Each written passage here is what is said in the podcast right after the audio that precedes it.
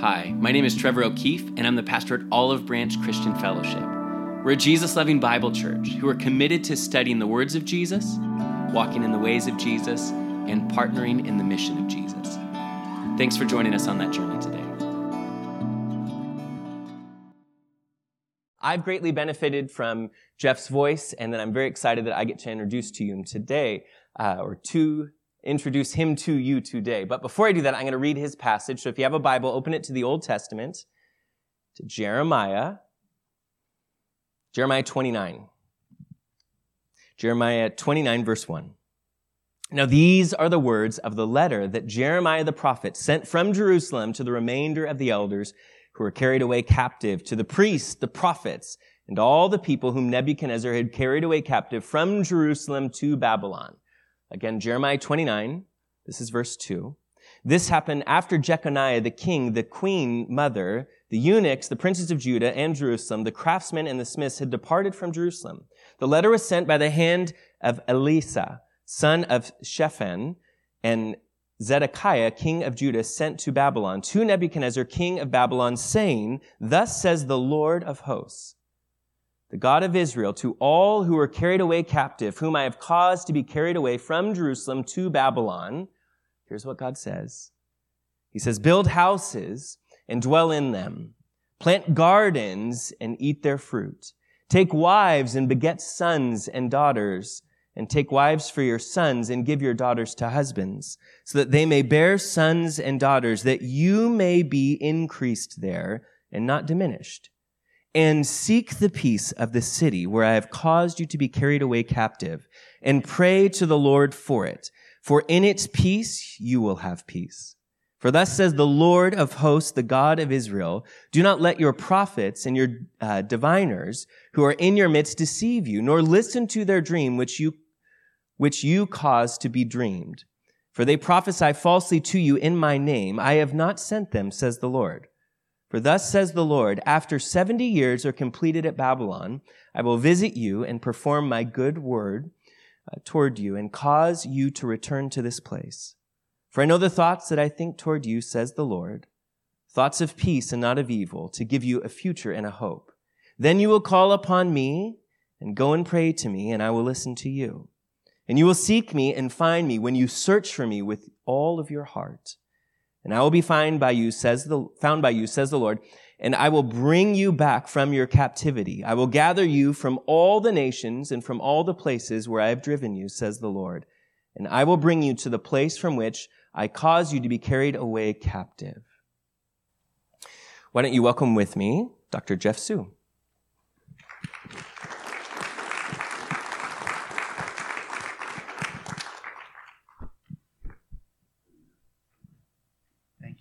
I, I am making my way up here.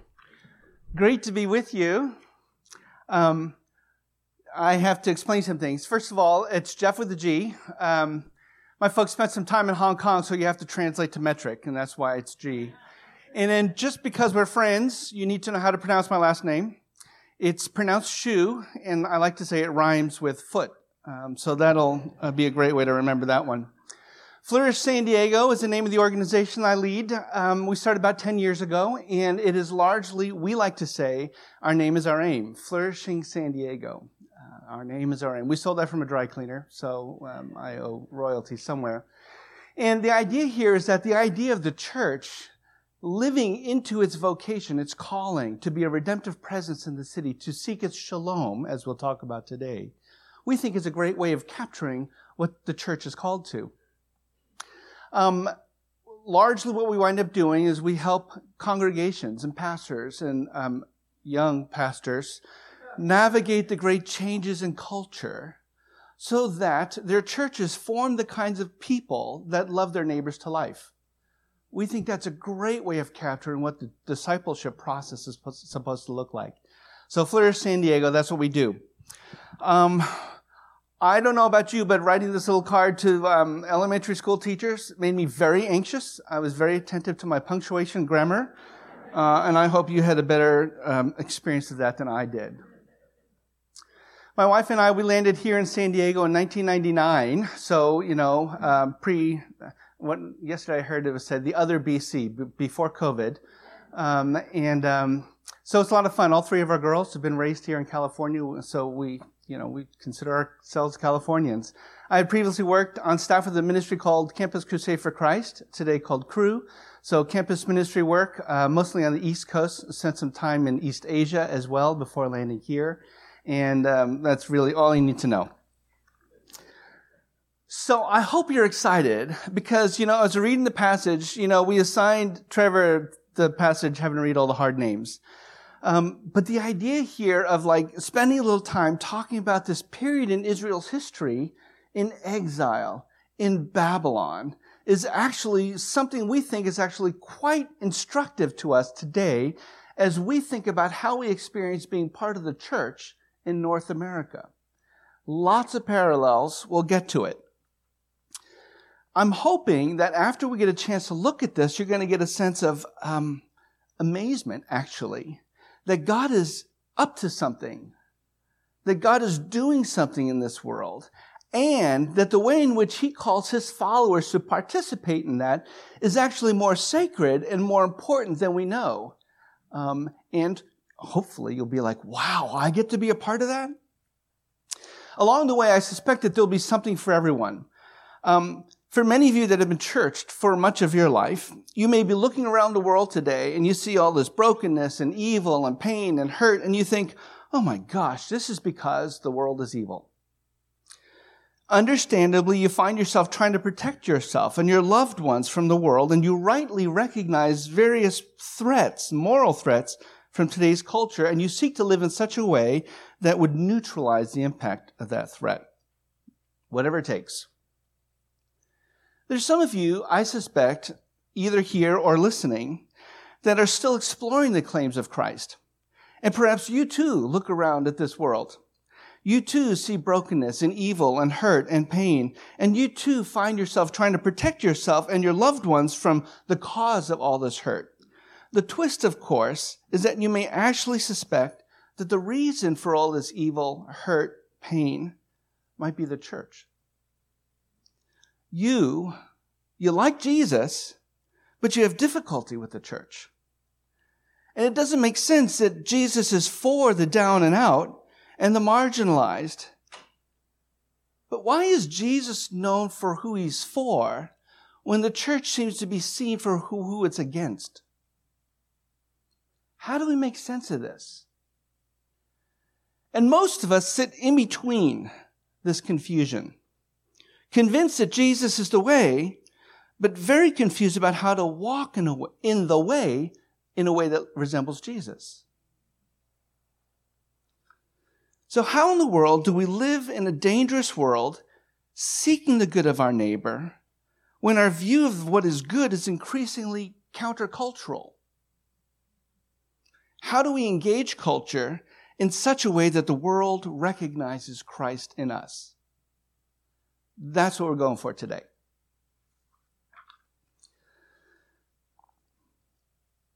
It's a three-point sermon simply because all inspired sermons have three points. Don't worry, the third one's shorter. Um, embrace the city. Babylon, not too far from modern-day Baghdad, was a powerful enemy of Israel's. We've known this if we've been reading the scriptures and have some familiarity with the history of Israel. And by the time of the writing of this letter, Babylon had come to invade Israel several times, three, four times or so. And by the last invasion, they took almost all the people and brought them to Babylon as slaves. It's about nine hundred miles, two weeks of walking. And this Babylonian exile is a very dark time in the history of God's people. Because think about it. We're the people of God. We live in the city of God, right? God himself dwells in our midst in the temple. And yet, Babylon overruns us. How does this work? Is God no longer God? Are we worshiping the wrong God? If we're his people, why doesn't he protect us? And all of a sudden, they find themselves as slaves nine hundred miles away, suffering in their Babylonian ghettos. What is going on? Deep sense of national despair, a deep sense of being rocked to the core of their faith, Because how is this that God is showing up? Or why is it that he's not? And so as the Jews are sitting in their ghettos, I can imagine them with their bags packed, ready, and waiting for God to deliver them. Isn't this what God does? The false prophets mentioned here, particularly in the previous chapter in twenty-seven to twenty-eight, this false prophet Hananiah says, hang on, God's going to come soon, and boy, the fur's going to fly. It's in the original Hebrew. Stand back because God's going to deliver. You know, the, the, the cloud's going to open, bolts of lightning, the ground's going to open, suck all the Babylonians in, and, and a loud voice from heaven's going to say, ha ha, let my people go. That's what Hananiah thought. That's what the people of God were thinking. Yet Hananiah dies and nothing happens. Word on the street is Jeremiah is sending a letter. Okay. Let's see what Jeremiah says. Surely Jeremiah is going to say, stand by, watch God show his grace and mercy and bolts of lightning. What does God say through Jeremiah? We'll go to verse four. This is what the Lord Almighty, the God of Israel, says to all those that I carried. Wait a minute. This is what the Lord Almighty says to all those I carried into exile from Jerusalem to Babylon. Who did this? Build houses and settle down. Plant gardens and eat what they produce. Marry and have sons and daughters. And you read it. We read this. This is the word of the Lord. What? Build houses? Permits, funding,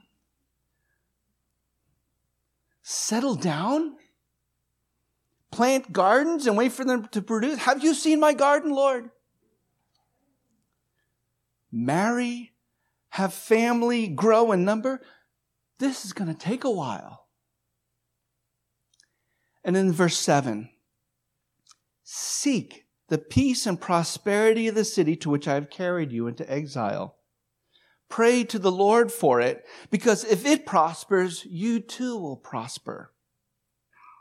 In the N I V, peace and prosperity are the two words needed to capture the fullness of the one Hebrew word, shalom. And actually, you need to throw another word in there. It's not just, um, so when we talk about peace, we're not just talking about the absence of hostility. We're also talking about financial stability, economic well-being, and we're also talking about the presence of justice. It's the way the world should be. That's what the Hebrew word shalom means. What in the world is God up to? Here we are, enslaved by the Babylonians, and, and is God saying, settle down? Live, work, and work in ways that contribute to the shalom of Babylon. The very pagan people that have enslaved us. Really? Really? That's not what I was expecting. I was expecting God would deliver us from this very uncomfortable, ungodly, unsavory place. Surely this isn't God's design.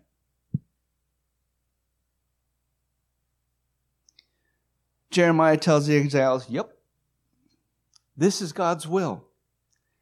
And their mission is to seek the flourishing of their ungodly pagan city. For if it prospers, you too will prosper. The health and well-being of the people of God are tied to, in this passage, the health and well-being, resilience, and the flourishing of the pagan um overlords. God says, we'll get you back to Jerusalem, but for now, I have a more counterintuitive plan that in the end will make far more sense. You're going to grow. You're going to experience life in ways that you couldn't in the comfort of Jerusalem. And somehow in this process, I will be glorified more. Not that that's the reason he's doing it.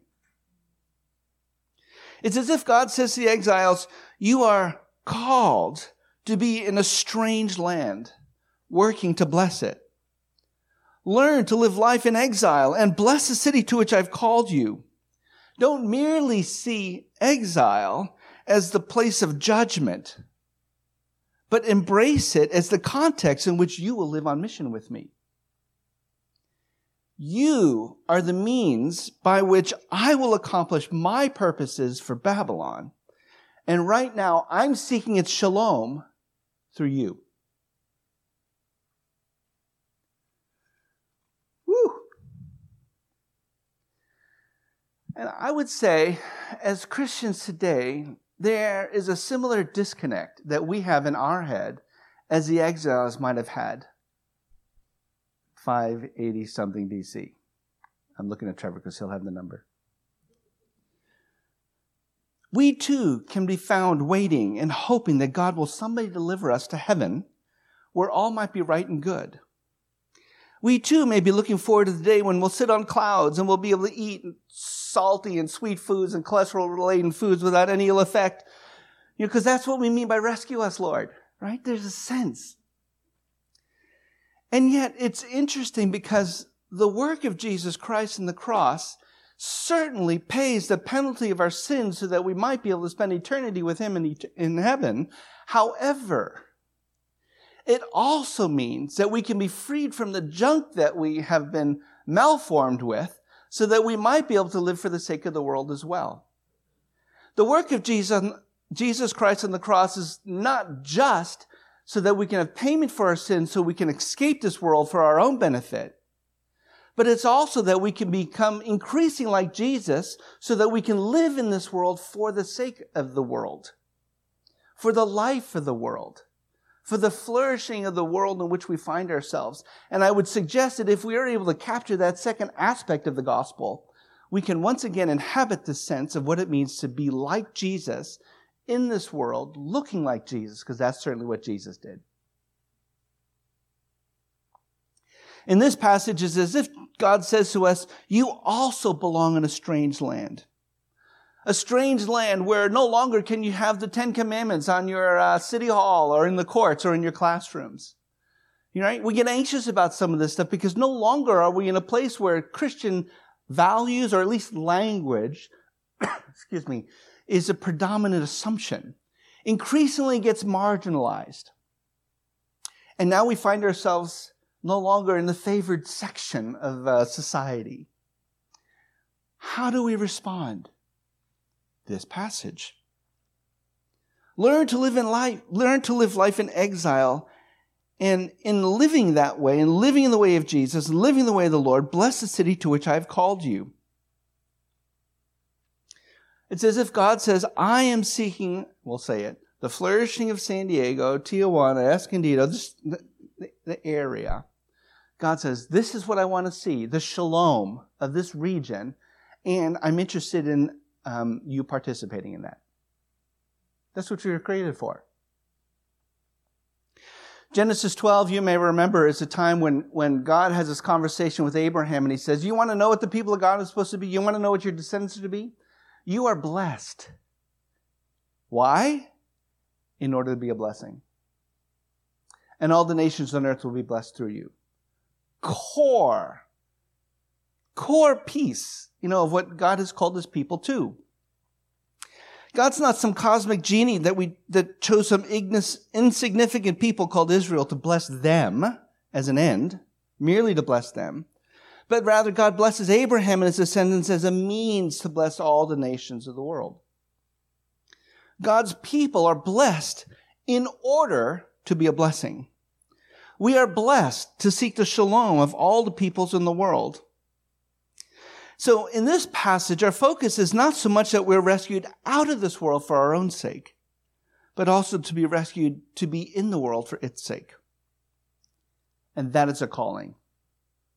That's a vocation. If you ever ask the questions, what's my life supposed to be about? It's that.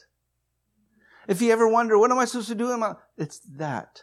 How do I make sense of the world and choose, you know, to decide uh, and figure out what a good world, what what a good life is? It's lived in that context of God's mission for us as His people. Let me um, offer a few um, slides here to illustrate some of the challenge or the similarities that we have um, as people in exile um, versus thinking about being uh, the people of God uh, at home. So it's like if you're in Jerusalem as a good Jew, um, it differs from how you would think about your existence in Babylon. So one of the questions that we might ask is, you know, who gets to call the shots, right? Who's in charge? In Jerusalem, we get to say we do. We're the dominant culture, right? We get to assume that there's an assumption, and we get to make an assumption that our values are the way it's supposed to be. That's how it worked in Jerusalem, right? Um, dietary laws, holidays, pilgrimages, you know, all this sort of thing. But in Babylon, do we get to call the shots? No, we don't. We have little to no power. Right? We're not in places of authority anymore. This is very similar to our uh, experience right now. Next line. Next question we might ask is, who deserves shalom? Well, in Jerusalem, we'd say, of course we do. God dwells in our midst. So, of course, we should experience shalom. And in Babylon, we would say, we really deserve shalom. Lord, deliver us. Right? Because that's what your job is, to take us out of these difficult places. But wait. Next slide, because I don't remember what it said.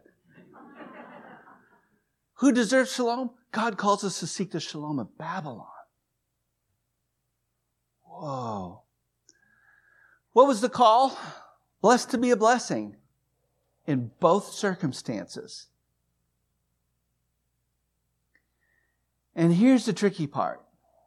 What were the sacred activities or duties? In Jerusalem, it was temple duties. It was sacrifices. Next slide, if we can. Okay. The next, so what, what are we called to do? In Jerusalem, you know, we've got an entire sacrificial system set up, right? So that sins could be paid for and all these sorts of things. Well, wait a minute. None of that stuff seems to make sense in Babylon in exile. And more importantly, the sacred duties that they were called to were ordinary activities, everyday life sorts of things, um, which is point two. Embrace the ordinary as sacred, as more sacred than you know.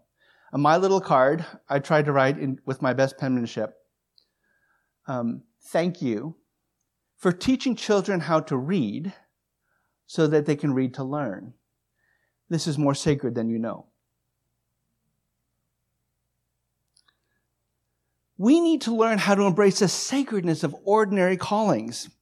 See, along the way, and we can have that conversation some other time, we've lost all kinds of vocabulary and theological understanding that connects the average Christian and your day jobs with a theological understanding of how the Lord is seeking the shalom of the world in which we find ourselves in. Because we've separated things into things that are sacred and things that are secular, things that are holy and things that are profane, we've tended to say, if you really want to serve the Lord, you become a, a pastor or a missionary. And then ninety-seven percent of the people don't go that way, are kind of left to settle for a second-class, second-class citizenship in the kingdom of God. And I'd like to suggest that if you're a stay-at-home parent, if you're an educator, that if you're an engineer learning how to harness the power of a moving electron so that we might be able to communicate over great distances, that your work is providing and meeting the need of someone else, just as... That's another sermon. But this is how God uses us to seek the flourishing of others. And so because we've had this bifurcation, We've, we've, we've, we've learned to say that only these people get to participate in God's work. And the fostering of our relationship with the Lord really only belongs in an hour and a half on Sunday mornings. The rest of our life is secular and has, and has very little to do with God. And we begin to wonder why the church no longer is the redemptive presence in our communities in the way in which it is intended to be. This is the challenge. Let's look back in verse now, verses five and six. These are the sacred activities that God called Israel to in Babylon. Build houses, plant gardens, grow your families.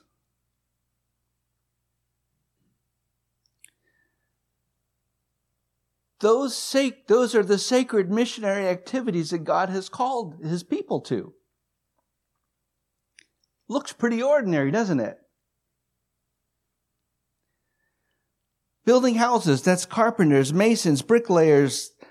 Learn from the locals, right? Maybe apply some Jewish knowledge of methodologies and techniques.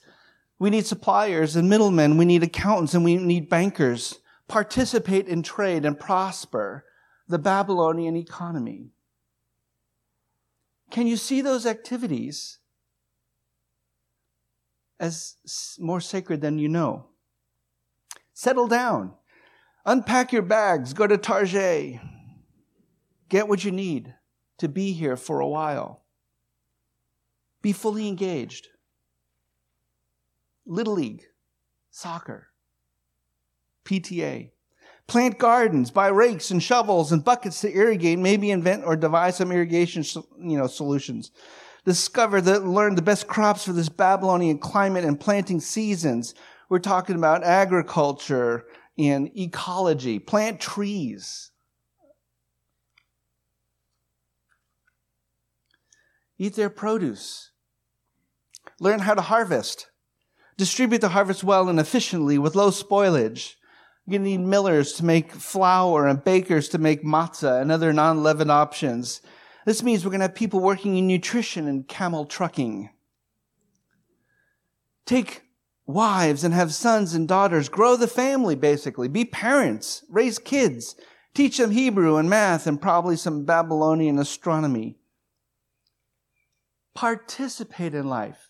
Be fully engaged.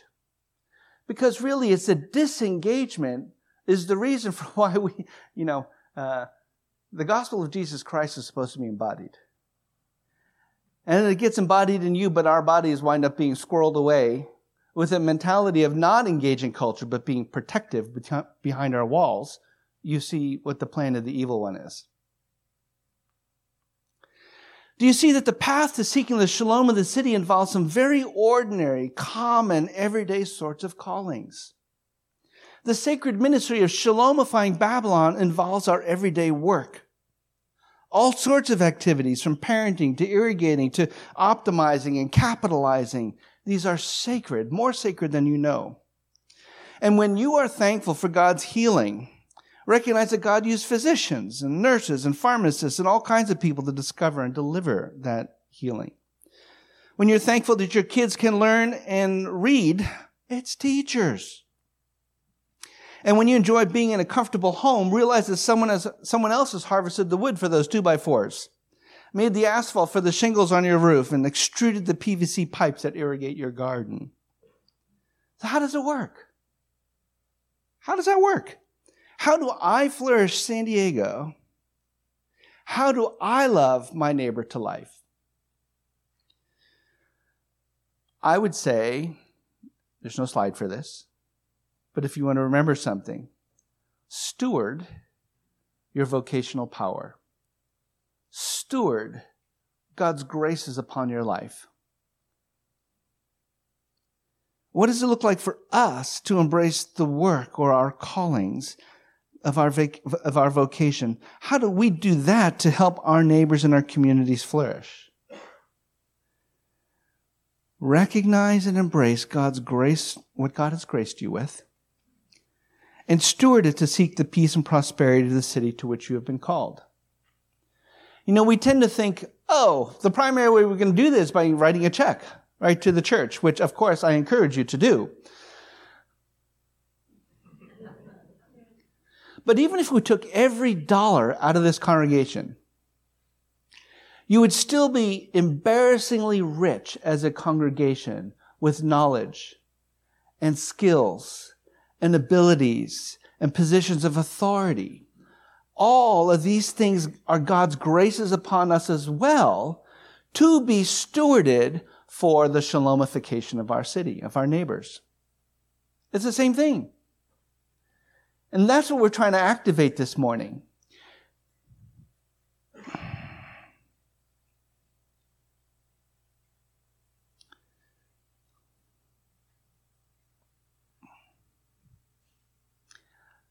I feel the need for an example, but um, I have a friend. Trevor didn't tell me when to stop, so I have a friend that is involved in a medical device startup, and it's amazing. For years now, she's labored over this, but it's basically um, using ultrasound to be able to identify nerves and machine learning to be able to differentiate tissue, so that when you're doing spine surgery, you don't cut through a nerve. Years of toiling over this. And I'm like, she's a history major. But she has the ability to be able to bring things together. And so as lead, project leader of this, right, has toiled to make this device work so that next time you go in for back surgery, you might be able to celebrate that someone has been spending a lot of time, energy, and effort learning how to teach machines how to recognize the difference between nerves from other flesh so that when you get your back surgery done, you'll still have function. That's amazing. And that's not just for Christians. That's for everyone. Now, don't you think that's a great example of how we might be able to steward what we do for the good of all? Okay.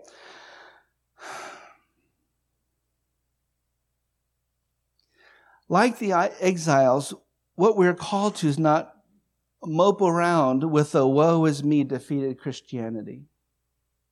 When we find numbers dwindling, you know, in our churches, when we find all of these things that we, the headlines talk about as being so horrible. So wait a minute.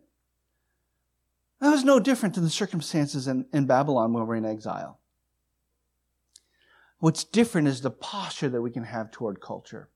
And more importantly, we've been given the example of Jesus, who came to a lost and dying and a futile world and embodied everything that his kingdom should look like. Oh, there shouldn't be sick people, he healed. There shouldn't be hungry people, he fed. There shouldn't be thirsty people, he gave water. There are imprisoned people, enslaved people to which he gave freedom. He had time and made margin for the marginalized. Isn't that what it means like, what it means for us as followers of Jesus in a process of discipleship to become like Jesus? To become Christ-like? Yes. So, how do we steward all that we've been graced with to be on mission with the Lord and his mission of seeking the renewal and the redemption, the restoration of all things, to be able to love our neighbors to life? How creative is God to use broken people like us on his in his redemptive agenda for this world? Can you see how that brings meaning to our lives? Can you see how that brings meaning to the way in which we are able to love our neighbors? The last thing I want to say, and then we will finish, is simply this. Embrace the Prince of Shalom. Isaiah nine, verse six says that this is what it's all about. He is the Prince of Peace. He is the King of Kings. And the way in which he will rule and reign will be character, characterized by shalom. Jesus didn't come just to die for our sins. Yes, that's certainly true. He did deliver us from the penalty of our sins, but he spent the core of his teaching around one topic, the kingdom of God. What is the nature of the realm and the reign of the King, uh, uh, the Prince of Peace? It would be a shalomifying. It'd be, it'd be a journey of shalomification. Pardon my Hebrew. And again, why I should not be writing to teachers. Jesus' central ministry was to proclaim in word and to demonstrate in actions the presence of his kingdom. This means, among other things, that the good news, the gospel, is about the shalom that he seeks and that we can contribute to. And it only comes about beneath the benevolent reign and rule of the King of Kings, the Lord of Lords, the Messiah, the Prince of Peace. For unto us, this is why that child was given. Jesus heals the sick. He feeds the hungry. He has margin for the marginalized, as I've said. And this is precisely what you expect from the Prince of Peace. And the King of Kings is going to rule in such a way that the world will look as it was supposed to look. Shalom. No self-serving dictator. No, this is an other-serving lover of our souls. Jesus is a king like no other. The way in which he reigns is we find ourselves consumed by his love of us, his grace toward us. And we find ourselves surrendering control of our lives and caring about the things that he cares about. And we wind up being transformed internally such that now doing acts of love and service are not unnatural things, but are now natural things because they are our natural outflow of who we're becoming inwardly, like Jesus. That's what we want. We want to be like Jesus inwardly. And quite frankly, we know that we want to live for the good of others because that's what we're created for. Um, and the good news of Jesus Christ is that as we learn how to surrender our lives to him, we get to be on that journey more fully and more clearly. Last thing I need to say, um, because this is just, a, when this verse pops up in your head, I want you to think about this sermon. Our favorite verse in the Bible typically is Jeremiah twenty-nine eleven. For I know the plans I have for you, declares the Lord, plans to prosper you and not to harm you, plans to give you hope and a future. You know, we tend to think about this verse when things aren't going our way, when we think things are wrong, uh, and we expect God to deliver in some way. And yet this verse was given to the people of God while in exile, while they were called to seek the shalom of their captors. I hope you see the parallels, right, with the experience of us as Christians in the church in the world today. None of this woe is me stuff. None of this, Lord, hurry up and come back. It's more of how do we become like Jesus so that we can love our neighbors to life? This is what we've been called to as the church. Let me pray for us. Father, thank you so much um, that you continually remind us of the ways in which your ways are different than ours. And that, Father, your scriptures and that your Holy Spirit reminds us that how we think we ought to live oftentimes is more influenced by our own lordship over our lives, being Lord and Master and um, um, uh, dignitary. Ruler of our own lives. And so, Lord, help us to see the beauty and the wisdom that as we surrender to you and we learn how to live beneath your reign, that we might find ourselves being transformed into the kind of people that naturally serve our neighbors and um, can actually look like you in a world that is futile and dying. We thank you for this beautiful calling. In Jesus' name we pray. Amen.